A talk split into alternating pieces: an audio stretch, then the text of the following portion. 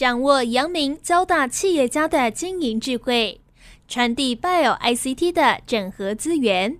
帮您找出成功者的制胜之道。阳明交大帮帮忙，要帮大家的忙。欢迎收听由林宏文所主持的《阳明交大帮帮忙》。各位听众朋友，大家好，欢迎收听华语电台《阳明交大帮帮忙》节目，我是主持人林宏文。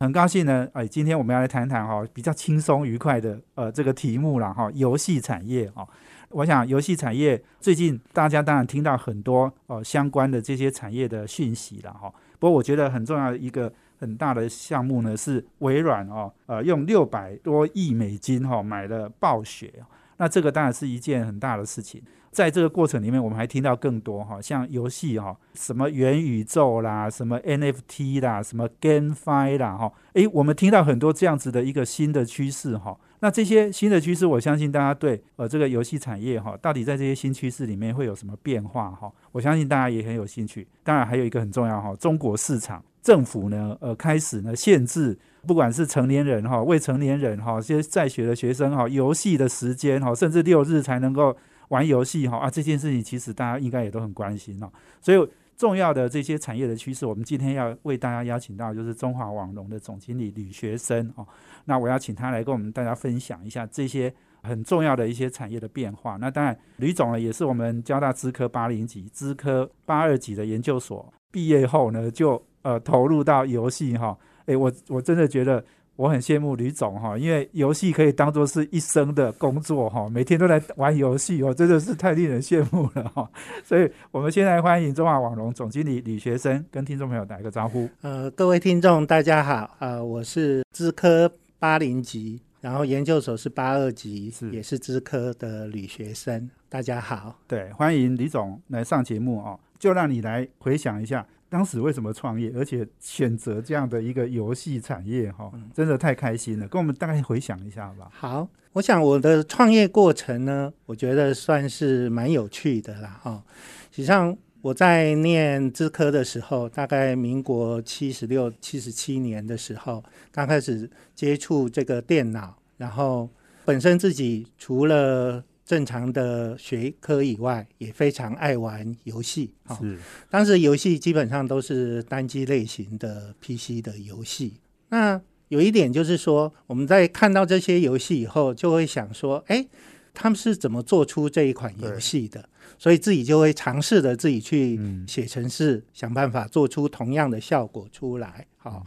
所以在七十八年的时候，智冠科技有办了一个金瓷片奖。是，他就希望就是说，国内的喜欢可能有制作能力的人，可以做一个产品，对，来参加比赛。然后，因为早期的这些所有的游戏基本上都是外国进口的，没有本土的游戏啊，所以我就跟自己的同学，我们资科八零的同学刘玉敏、吴中洲，好，三个同学，然后就开始想说，哎，我们来去参加这一个比赛，哈。当时的这一个比赛的奖金来讲的话，第一名十五万哦，不少那对对对，以我们当时的学生来讲的话，我觉得是相当不错的一个诱因啊。其实李总，你跟我我七九级嘛哈，我当年一个月哈，我去当那个家教哈，我才拿四千块，所以你看那十五万有多少？对对对对，所以我们那时候就很努力的。哦，利用下课的时间啊，休息的时间，甚至于假日，还有最重要的时候，就是利用寒暑假，然后大概花了一年多的时间，做了一款游戏叫《吞食天地》，对，啊，一个单机的角色扮演游戏，哈，对，然后去参加这个金瓷片奖，哎，是。蛮幸运的。得到了银牌，没有得到金牌，十万块，十万块，OK 啊，觉得非常的开心啊。然后志冠也算是非常负责啦，把我们的那个产品呢，再做一些包装，因为我们三个都是城市出身的嘛。对，当美术方面是没有弱一点，对，所以他们就帮我们找了美术外包，把我们的美术的部分重新的。画了一遍，是是，然后变成商品化，然后开始去贩售。哦，结果我们第一个产品这个吞食天地的贩售，对，第一笔的版税就是分成的金额拿到支票的时候吓了一大跳。哦，更多钱吗？七十八万，我记得非常清楚。你们三个人？对对对对对对对。那时候才大二还大三，对不对？呃，已经那时候已经大四了。哦，你你的产品做出来上市的时候已经大四了。然后我们那时候的感受就是觉得说，哎，做这个行业好像应该不会饿死。对，实际上那时候大部分的同学都是去科学园区里面。对。哦，就是那时候比较就是做低润的，哦，就万红啊。华邦电啊，联电啊，台积电啊，这些，甚至于宏基电啊，这些，是，对，因为九零年代整个半导体也是，你刚刚讲宏基啊，什么也是成长很快，对，所以那七十八万拿到，你们大概就决决定要创业了，对对对对，就觉得说，哎，确实非常的好，是，因为我记得那时候我姐在工研院上班是正职，好像一个月薪水才两万而已啊，哇，所以就决定。毕业以后要走走游戏这个行业，游戏来讲的话，都是做单机类型的游戏。哎，对。那最重要的是，我觉得有一个转类点呐，就是大概差不多是一九九八九九年那时候，是网络的兴起啊，所以我们就决定说要做线上游戏。那这个线上游戏来讲的话，嗯，那就真的就完全是不不一样的理念了。是。因为第一个加入了网络的技术里面，嗯，然后再来它是互动就开始出来了，对，然后你是角色扮演，实际上这个我觉得就有一点点像所谓元宇宙的最初的一个原型了，是，哎，因为你是进入了这一个虚拟的世界，扮演那一个角色，可以去里面做各式各样的事情，对，这个就是等于算是。最开始的一个简单的一个元宇宙是是是，然后运气蛮好的，也是大概在两千年的时候啊，那时候有一段非常的网络的一个兴起，你只要牵扯到网络，甚至于你架一个网站，好像就有人会去投资你。那那时候我们就做线上游戏嘛，是啊，所以我们的董事长就投资我们，对，成立了中华网龙，然后这个就开始我们进入线上游戏。开始，然后一直来讲的话，线上游戏比较特别，就是说一开始我们这些从两千年一开始的线上游戏都是月费制的，对，哦，收费的，对，好，它是你只要进入这个游戏，它可能一个小时你收多少钱？当然你也可以包月，包月可能是三百或三百五，是那。一个小时付费可能是付四块钱、五块钱这样子的收费，然后一直到零五零六年才有所谓的免费游戏的兴起。免费游戏就是说，哎，你进入这个游戏是不用付钱的，对，但是它有一个商城道具，你去买那些商城的道具才要额外付钱。对，对，这个是呃零六年的一个改革变革。在在差不多是一一年、一二年开始进入了网页游戏。网页对，那网页游戏来讲的话，它的优点就是说，你直接用浏览器一点就可以玩这方面的类型，不用当漏下。对，不用当漏下来。对。那接下来，呃，再过了两三年以后，就是智慧型手机的兴起以后，开始就进入了手机游戏。哎，那手机游戏初期也是简单的游戏，但是现在渐渐也开始。进入比较复杂的 MMO 类型的游戏，是那这几年开始又开始准备开始要进入新的一个时代。对，我想这个不管元宇宙或 NFT，对于这个游戏的冲击或变革来讲，都是非常大的。没错，没错。我们今天访问的是中华网龙的总经理吕学生哦，那他呢是经历刚刚讲的从单机。然后到网络，然后到 Webbase 的哈，还有你刚刚讲的是收费的线上的哈，然后到现在手游哈，还有就是接下来有元宇宙哈这个大议题哦。等一下我们休息一下，等一下再请吕学生吕总来跟我们谈哦，元宇宙对游戏产业有什么样的冲击跟机会？休息一下，等下回来。欢迎回到华语电台阳明交大帮帮忙节目，我是主持人倪宏文。我们这节目在每周三的晚上七点播出。我们在 Pocket 上面哦，也可以直接登录我们的节目哦。那我们在脸书上也有阳明交大帮帮忙的粉丝团。那今天我们邀请的贵宾是中华网龙的总经理吕学生。我们谈的题目呢是游戏产业哦，这么多年来的变化跟未来的挑战了哦。那刚刚其实呃，吕总你讲到，我不是一个游戏的重度玩家，但是我有一些小游戏也都玩过了哈，所以。你刚刚讲的经历的，就是很早期我们大学那时候，哈，或者是出来呃毕业不多久，那真的就是单机游戏哈。那时候都是要去买那个磁碟片，哦，那种那种游戏嘛，哦。然后后来你说有线上的游戏，好，然后到这个 Web Base 的，哈，Web Base 好像时间很短啊，对。然后后来就是手机嘛，哈，手机其实哎，我们真的玩了很多 Candy Crush 那种那种游戏，哈。那现在手机功能越来越强，所以它其实手机的游戏也可以玩很多那种互动的，对，哦，所以它变化也很大。可是现在我觉得可能更大的议题就是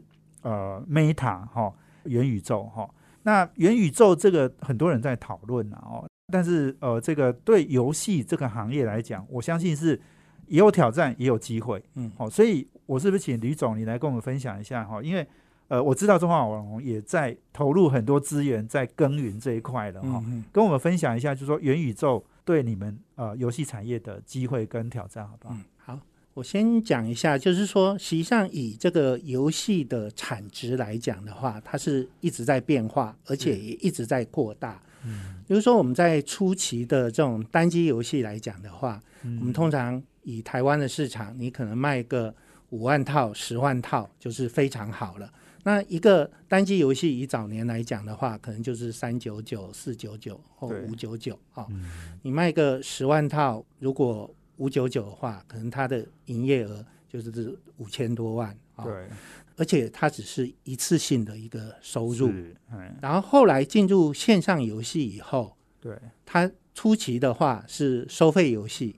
但是实际上以收费游戏来讲的话，它就等于说，你知道有人玩，它是每个月收费。所以它是一个持续性的一个收入。好，那例如说一个游戏，假设有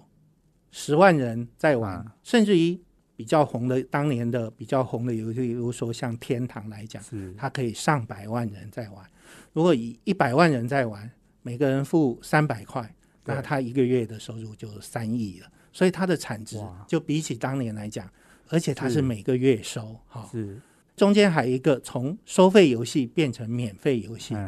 那一般我想大家可能会认为说，哎，那如果大家都玩免费了，可是这个就没收入，对，就没收入。但是它因为有道具商城，而且这个道具商城会造成愿意付费的玩家，他单一玩家的贡献会非常大，他可能一个月他可能就付个几十万。我想有些人是很难想象的，但是确实存在，或者是付个几千块，他 cover 了绝大部分不付费。一般来讲，付费跟不付费的玩家的比例，可能大概是，例如说，一般来讲，如果 MMO 类的可能会。有十趴到二十趴，甚至于三十趴的是付费的。对对。但是付费的，它贡献出来，每一个贡献都很多。对，贡献的非常多。所以我们说，免费的最贵就是。对对对，没错，免费的最贵啊。嗯。再来就是进入这个页游跟手游的部分来讲的话，它的最大的变化就是玩家的数量变得更庞大了。是因为以前必须要坐在 PC 前面哈，嗯，或者是家用机前面才可以玩游戏。那现在有手机，随时随地都对，随时随地都可以玩，而且随便可能玩个三分钟、五分钟也可以。好，过一会再玩，它不不一定要一个持续的时间，它可以琐碎的时间也可以去玩。所以它的影响就是说，进入这个游戏市场的玩家的数量比以前。有可能是十倍甚至数十倍的成长，所以也造就了这个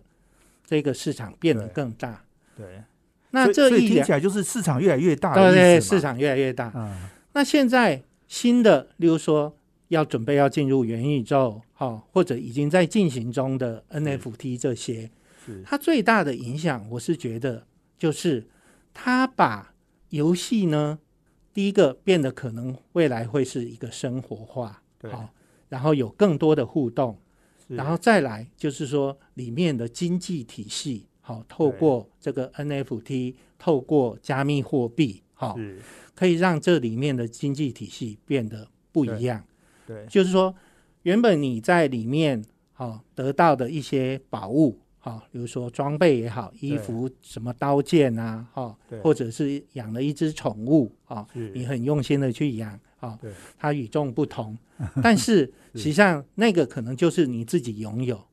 那进入这个元宇宙它可以把这些装备也好，这些宠物也好，好，甚至于这些武将，甚至说你做的房子，好，甚至于你占领的土地，它都可以是有价化，而且可以去做交易啊。实际上，这个就会渐渐的会改变了，说更像现实生活了。对，哎，对。还有就是说，因为科技的进步，好，一些装备，呃，VR 的装备，AR 的装备，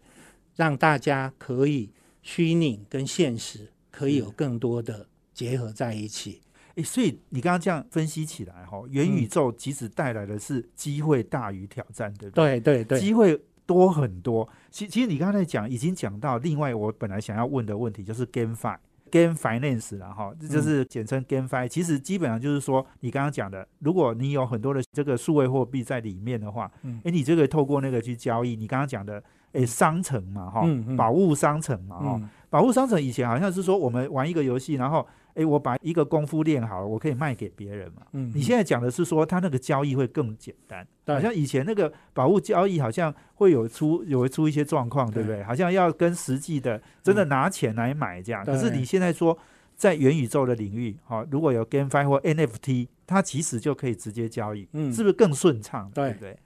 应该是说，以前我们在玩 MMO 类型的游戏，你的宝物交易呢，官方。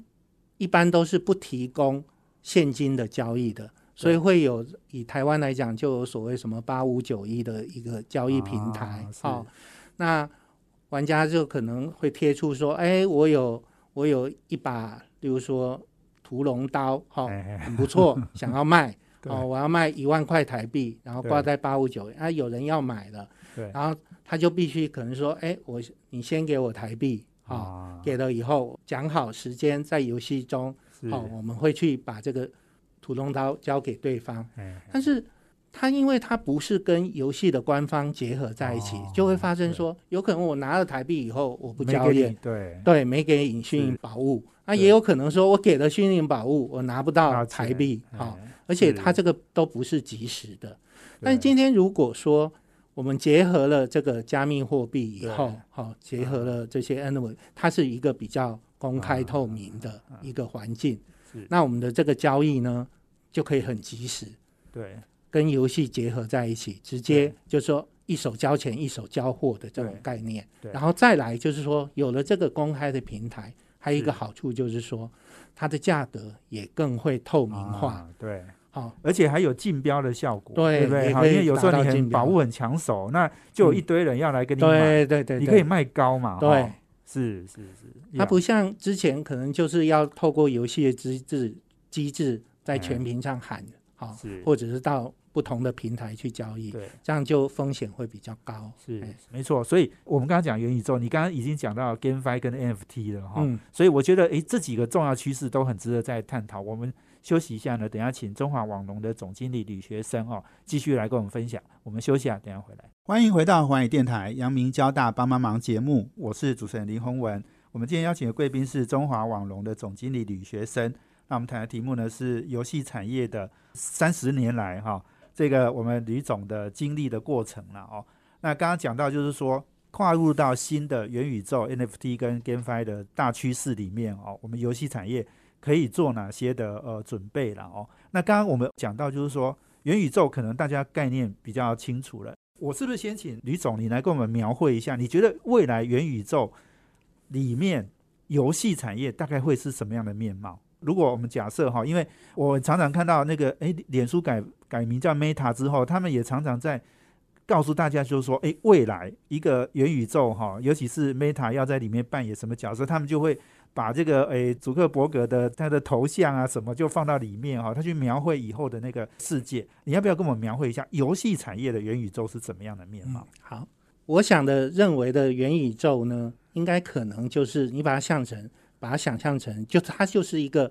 全新的一个虚拟世界。那我们所有人带上某个装置，输入自己的账号以后，就进入这个世界。这个世界，我想。应该就是跟我们平常生活的世界一样，同样的是可以走在这个街道上哦，可能有图书馆、有电影院、有 KTV 之类的。那当然，游戏会是一个非常重要的一个环节啊。那我认为以后的元宇宙一定会是有世界的各个比较重要的大厂，哈，有可能是腾讯啊、Sony 啊，或者是微软，或者是 Facebook，好，就是 Meta 哈，就是任天堂这些大家结合在一起，去打造一个一个元宇宙的平台。是。那至于说其他比较中小型的游戏公司的话，哦，或者是想要进入这个元宇宙的公司的话，它一定就是会开放端口，让大家挂上这一个平台。所以玩家进入这一个元宇宙，哎，今天我想要玩哦中华网龙的《天子传奇》，好，或者是《吞食天地》，那他就会有一道门可以进去，就可以玩这个游戏，就可以进去。哦，那他如果想要玩哦。其他游戏公司的游戏，他也可以有另外一道门可以进去这个世界。那还有一个重点就是说，你进他可以在这个同样的这一个平台里面，那里面的经济系统大家就可以互相交流了。对，嘿，这个对于玩家来讲是非常好的。是，今天我玩中华网龙的吞食天地，好得到一些宝物或者赚到的一些加密货币。那我也可以透过这些宝物卖给其他玩家，其他玩家他想要来玩的时候，他就可以直接拿到这些宝物，或者是我跟他交换去玩哦。例如说，我去玩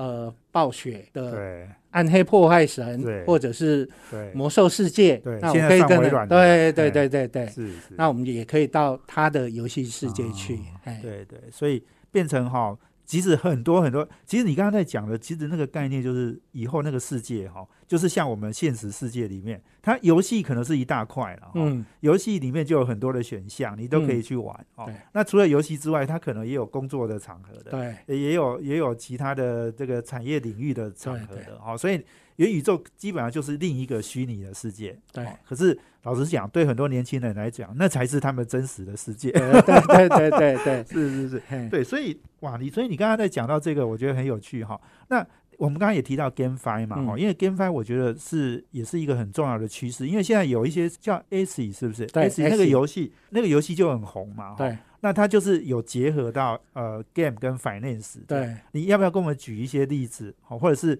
中华网龙在做的一些好 gamefi 的例子好，那实际上 Asing 这一款游戏的话，它算是一个纯种的 NFT 游戏，好，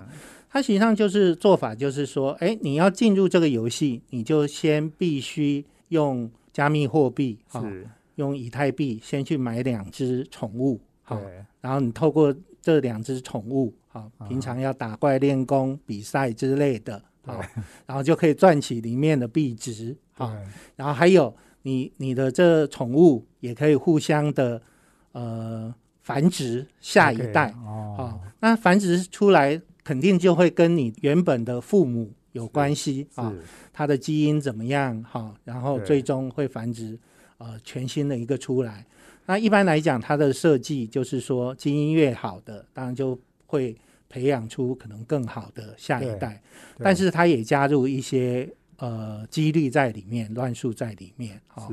那培养出来的，然后就可以挂到平台上去交易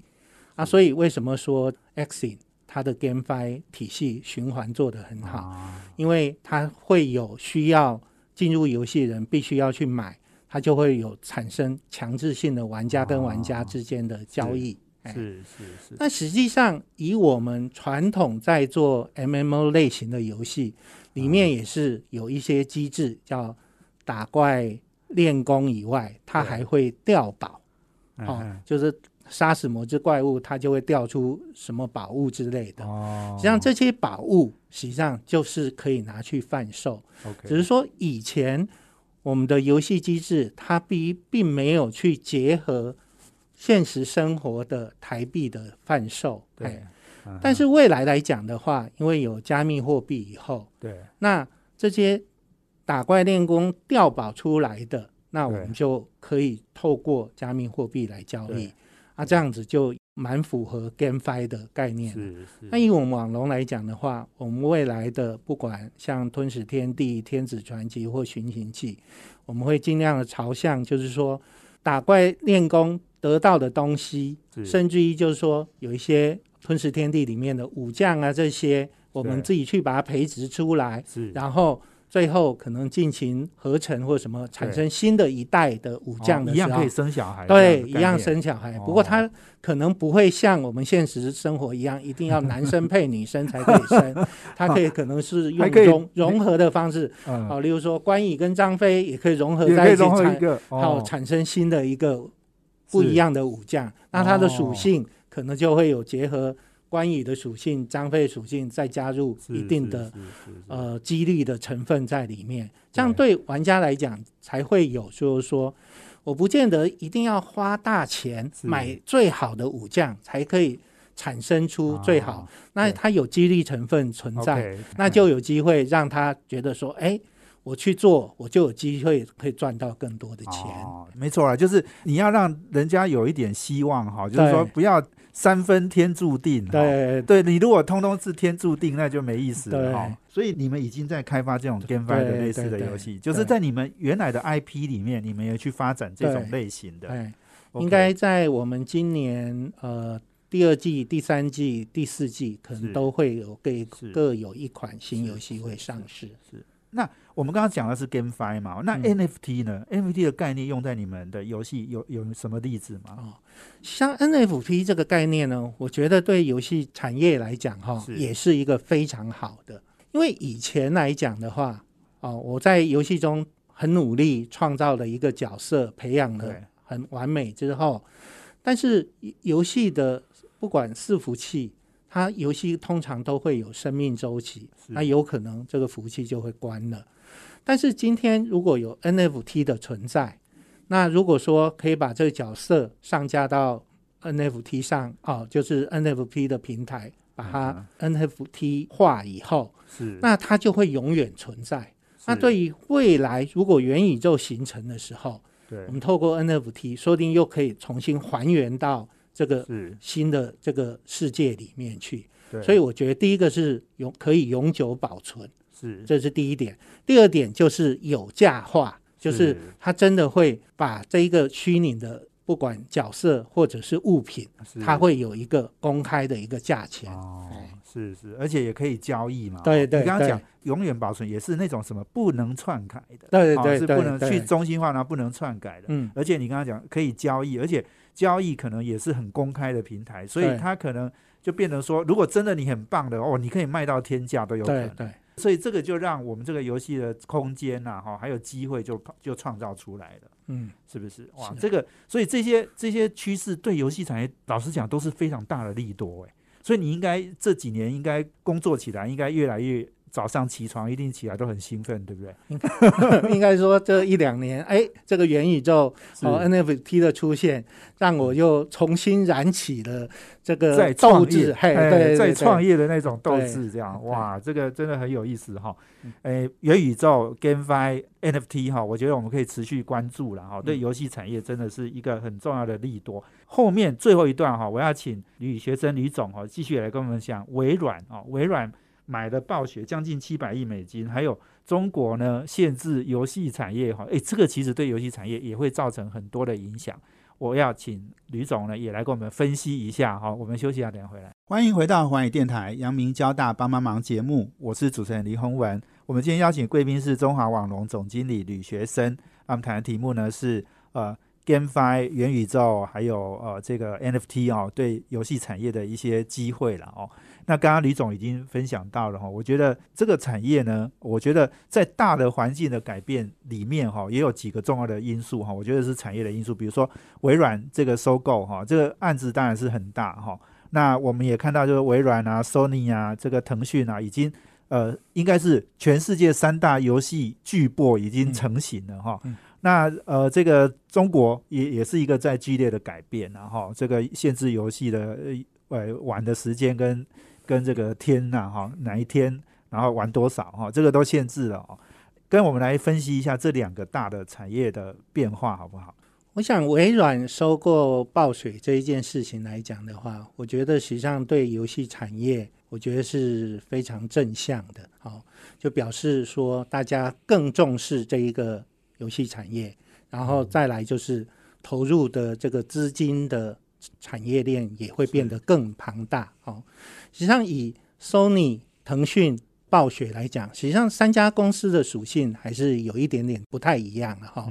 比如说以 Sony 来讲的话，它主要着重于家用机，哈，比如说它最主要就是 PS 哦，包括最新的 PS 五，哈。那从不管 PS 一、PS 二，哈，到 PS Five，哈，这些实际上它的变化来讲的话，也是越来越朝向呃玩家跟玩家之间的互动。因为以初期来讲，不管 PS 一、PS 二，它还是着重于单机游戏一样，哈，顶多就是哦加个手柄，哈，那就变成两个人玩或者三个人玩，顶多四个人玩之类的。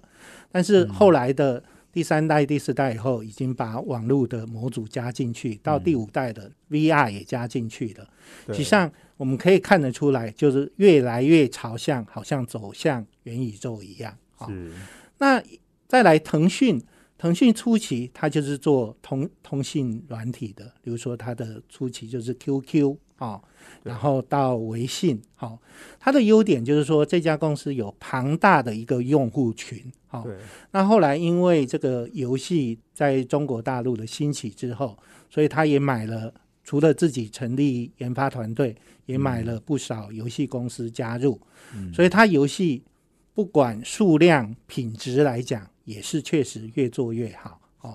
比如说，它最最著名的目前的就是王者荣耀啊，或者是一些大逃杀类的游戏，好，这是算是它的强项的部分。那至于暴雪的部分，那暴雪早期就是做魔兽世界啊，好，星海争霸啊，好，还有暗黑破坏神这个主要的这些产品。它的优势来讲的话，就是说，虽然这些游戏都是在 PC 上，但是它游戏的品质确实做得非常的好。好，我想这个变成微软的加入以后，对于它的资金来讲，好，我觉得它就更强壮了。对，好。不过，我还是觉得说，这个所有这些大游戏，最终来讲，如果要去创造一个元宇宙的平台，一定是要结合所有的大厂，不管这三家，再加上 Google，再加上 Facebook，对，好，甚至于加入一些硬体的厂商，是，甚至于金融的体系，比如说 Visa 也好啊，或者什么银行体系也可能会加入，因为。元宇宙的这个平台绝对是各种科技的技术的大家结合在一起，不是单纯的只有内容物的部分，它一定也结合了金流的部分、硬体的部分，哦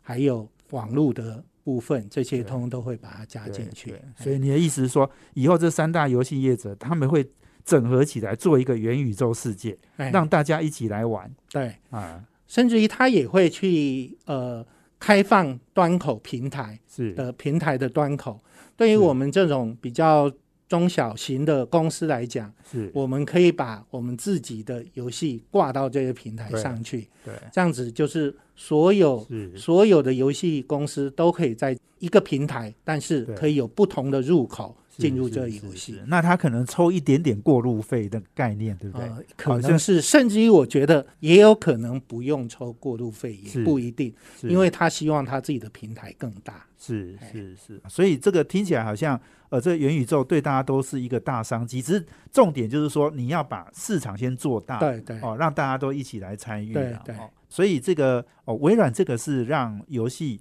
李总，你在讲哦，就是他花了将近七百亿美金哈，这一买下去哦，所有游戏公司哈股价也都涨了，因为 因为价值真的很高了哈。不过我我另外我们来看一个大陆哈，因为大陆这个变化真的很大哦，因为因为现在呃这几年不管共同富裕啦或是什么，大陆的趋势其实是越掌控越紧的感觉，哈，所以游戏也是，但但是这个看起来应该是一个利空因素啊，因为。大家不能玩游戏了，那一定是对游戏业者是比较不好的。如果以大陆的来讲的话，实际上大陆它也不是说就只有这一两年才开始有去控制这个游戏的部分。像从很初期两千年开始，我们游戏所有要发行上架，好，它就会有要去申请所谓的一个版号，好。你必须要有版号以后，游戏才可以上架。好，然后初期来讲，又分为呃内版跟外版，他们自己国内的厂商走的是内版，国外的厂商是走的是外版。好，是，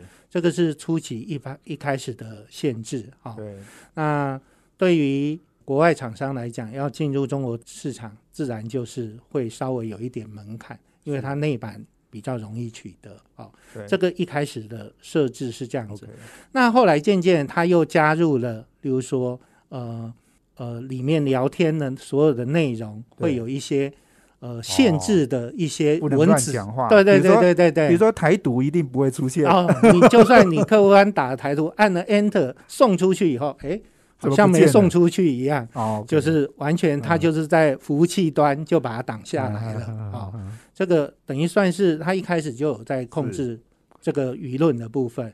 再来，